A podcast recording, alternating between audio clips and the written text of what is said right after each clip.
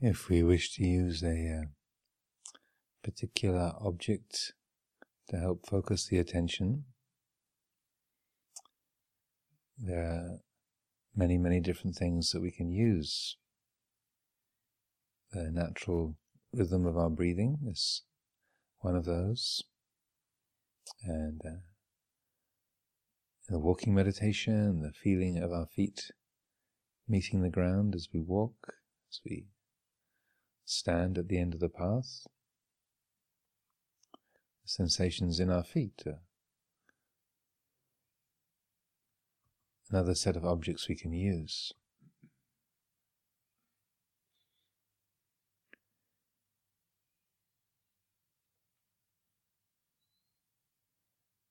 As an alternative that can be used both while we're sitting or walking or at any time, really, while we're carrying out our uh, daily duties of cleaning or tidying or vegetable chopping, informal times or formal times.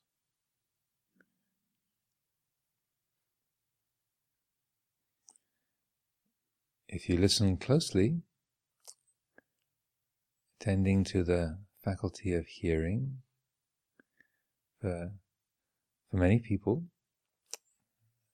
it's possible to discern in the, the background of our hearing, behind the sound of my voice, behind the sound of the birds chirping outside.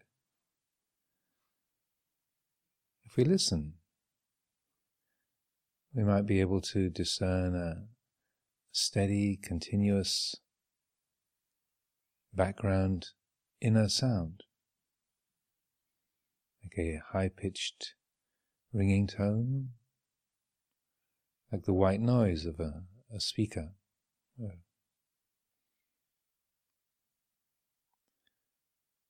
If you listen carefully, listen closely. See if you can discern this. Has no beginning or no end. It's just a the continuous of silvery fluid presence running in the background of our hearing. Some of you might be very familiar with this, others might not have a clue what I'm talking about. You bring the attention to the to the world of hearing, listening. See if you can notice that.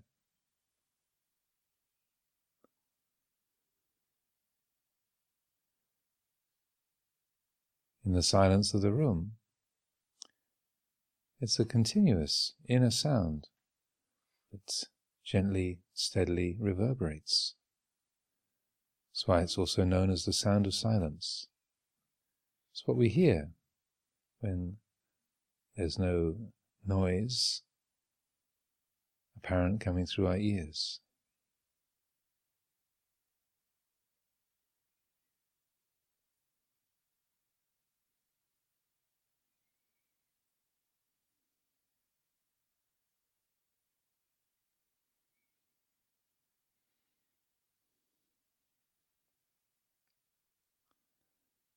If you are able to discern this inner sound, this is something that we can use as a, uh, a meditation object, just like the breath.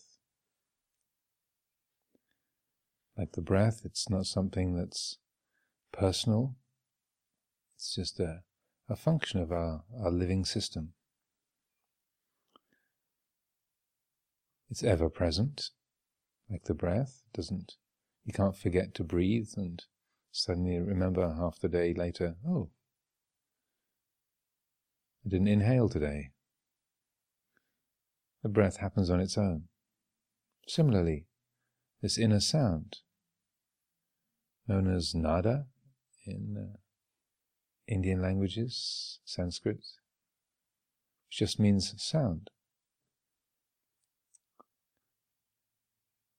If we wish to use uh, it as a concentration object, we can bring it to the forefront of attention, letting that sound fill the space of our awareness. Just listening.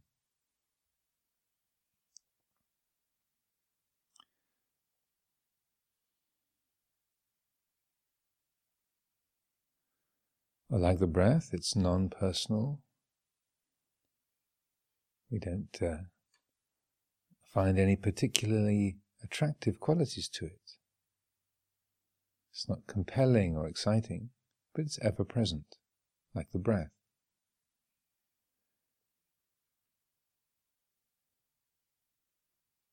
But perhaps even more helpful than the, the breathing, it's not subject to personal control. With the breath, we can choose to, de, uh, to make a deep breath or a shallow breath, long breath or a short breath. With respect to the inner sound, to the sound of silence, personal will has no effect upon it. You can't decide to make it louder or softer. You can't make it stop or start. Will of the individual has no effect upon it. You can either pay attention to it or not. So, this uh, is a very helpful way of cultivating the quality of receptivity. Its presence is something that the mind receives, it knows. It's not something that I am in charge of, I am doing, I am controlling. The I am has no vote, no purchase, no traction with the inner sound.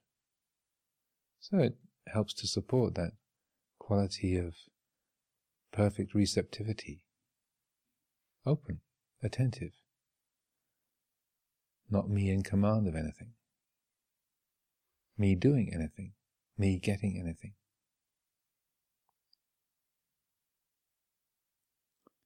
just like a beam of sunlight through the, the window or a sound of a bird. The inner sound is not something that we can own or possess or keep, but it's present. So we can use its presence to help us develop, sustain attention to the present reality.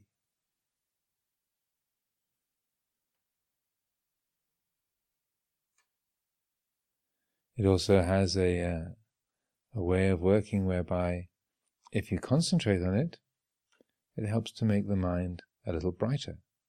It has an energizing effect. So that the more you fix the attention upon it, the easier it is to fix attention. It has a, a positive feedback loop. The more you concentrate, the easier it is to concentrate if you use it as an object.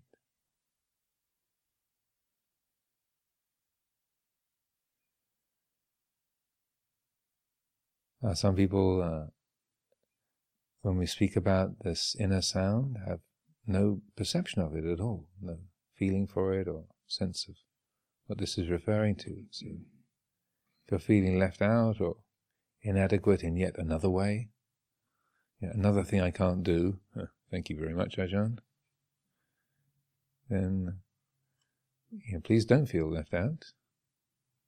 Just if this is a, uh, a a perception that's apparent, then we can put it to work.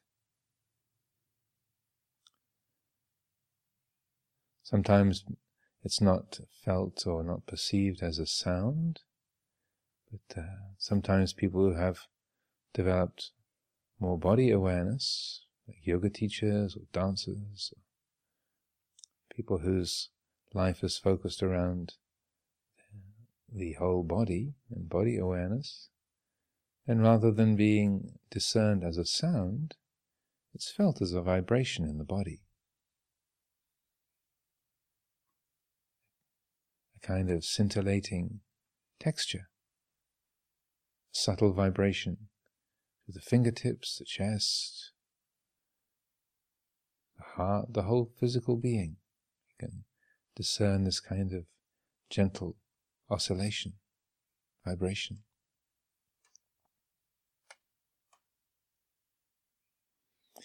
If you're a graphic artist I've known one time I was teaching this on a retreat to someone who was a, a, a graphic artist, and he said, I don't hear it as a sound, Ajahn, but I see it all the time.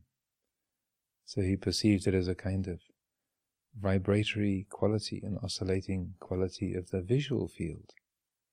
That if I pay attention, then everything I see has this uh, subtle, oscillatory, subtle vibration to it. The edges are not so sharp. There's a, uh, a subtle movement, a vibration that is, is there in every texture, every form. So this is something we can explore.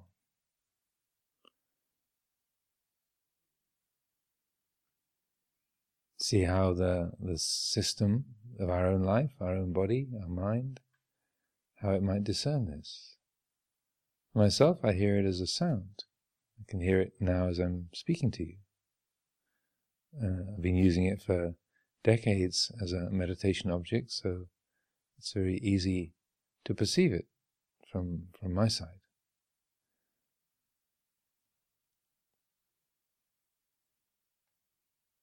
But we can use it as a, uh, a concentration object if we're able to discern this vibration. But we can also use it as a support for insight meditation, for the quality of open awareness. Again, if we're able to discern its presence,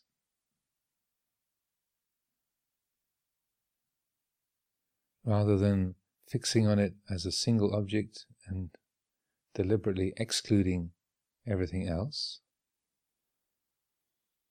as we would do for an object of concentration, you can let the focus become more broad, open,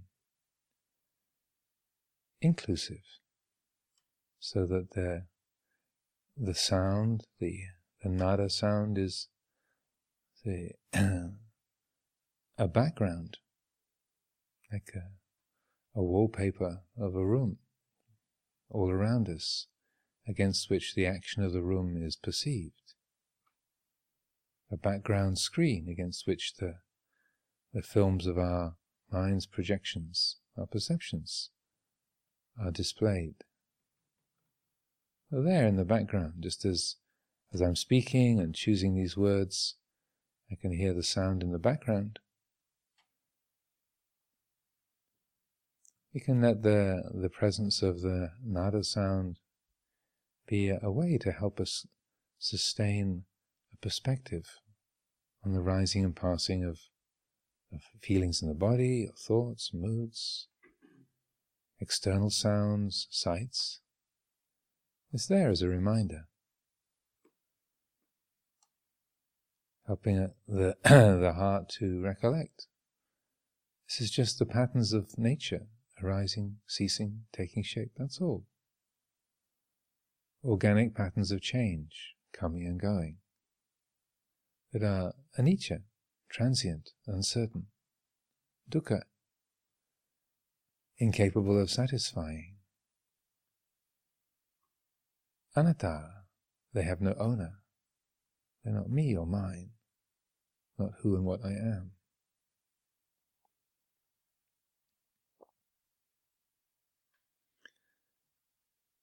In this way, the presence of the nada sound, this inner inner sound, can be a a reminder. Its gentle, subtle, continuous presence, beginningless, endless,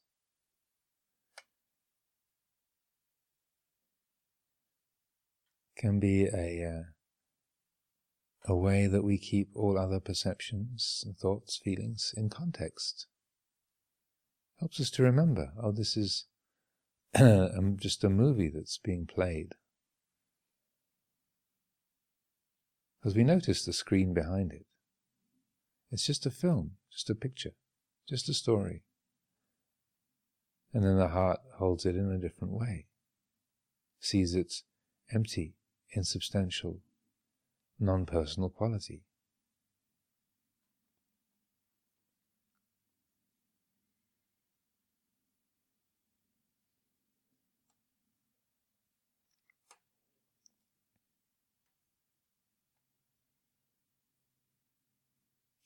It's also a, uh, a good symbol in the in the sense world, in the conditioned perceptual world of the Dhamma itself, apparent here and now, timeless, encouraging investigation, leading inwards. These are all adjectives, descriptions that you can apply to the, the inner sound as well. So it's a good symbol in the sense world of that which is beyond the senses, that which is transcendent. The Dhamma itself.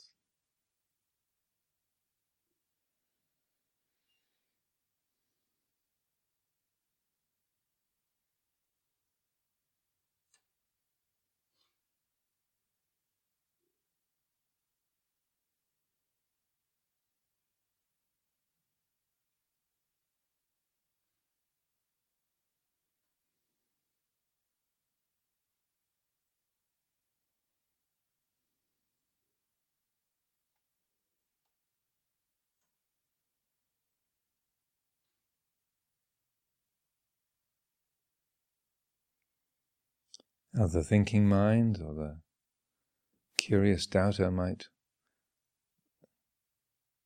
want to take hold of the, this inner sound, this vibration, create a theory about it. It's the music of the spheres. It's the buzzing of my nervous system. It's the microscopic cilia, the little hairs down in my eardrums that are just doing their residual electrical firing. That's what this is. It's the song of the universe. We can come up with scientific or practical or poetic, imaginative descriptions of what it is. But we don't have to have any kind of particular definition or explanation. Like the breath itself. We can see it as a simple biological function or a symbol for the, the pulsation of the universe, the cosmic cycles. You can project something onto it or not. But There's really no need. Just like the breath, we don't have to dwell upon its biological nature or its symbolic nature. You can just use its presence to help you wake up. So too with the inner sound, this inner vibration. We don't have to have a story or an explanation. We can just let its presence help us to awaken. That's its great blessing.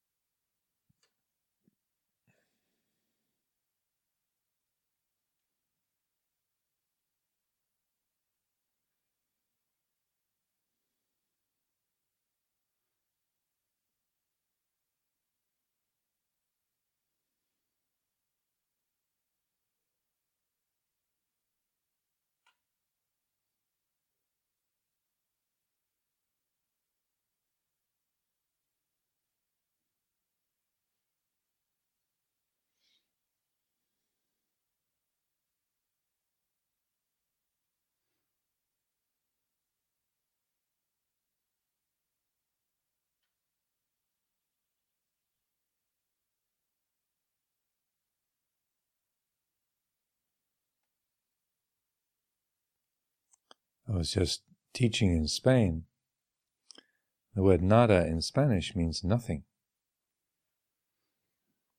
So it uh, becomes a little complicated to talk about. So this nada is not nada. This sound is not nothing.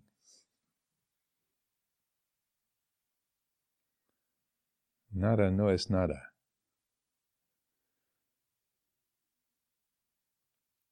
If we can hear it, we can discern that, feel that, then we can let its gentle presence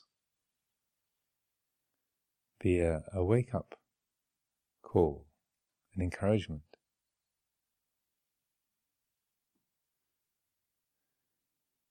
To remind us of the Dhamma, to use its, its quality to strengthen our attention, to be a symbol of the, the Dhamma itself, also, the, the nothing which supports everything.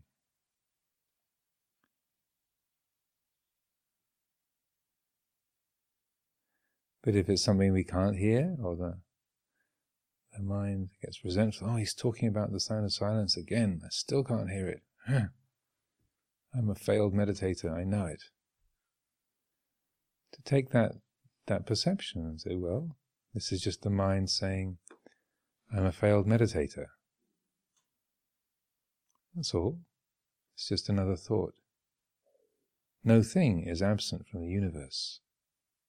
How could it be? So if this inner sound is not something we can perceive, then simply use the, the other feelings of the body, the rhythm of the breath,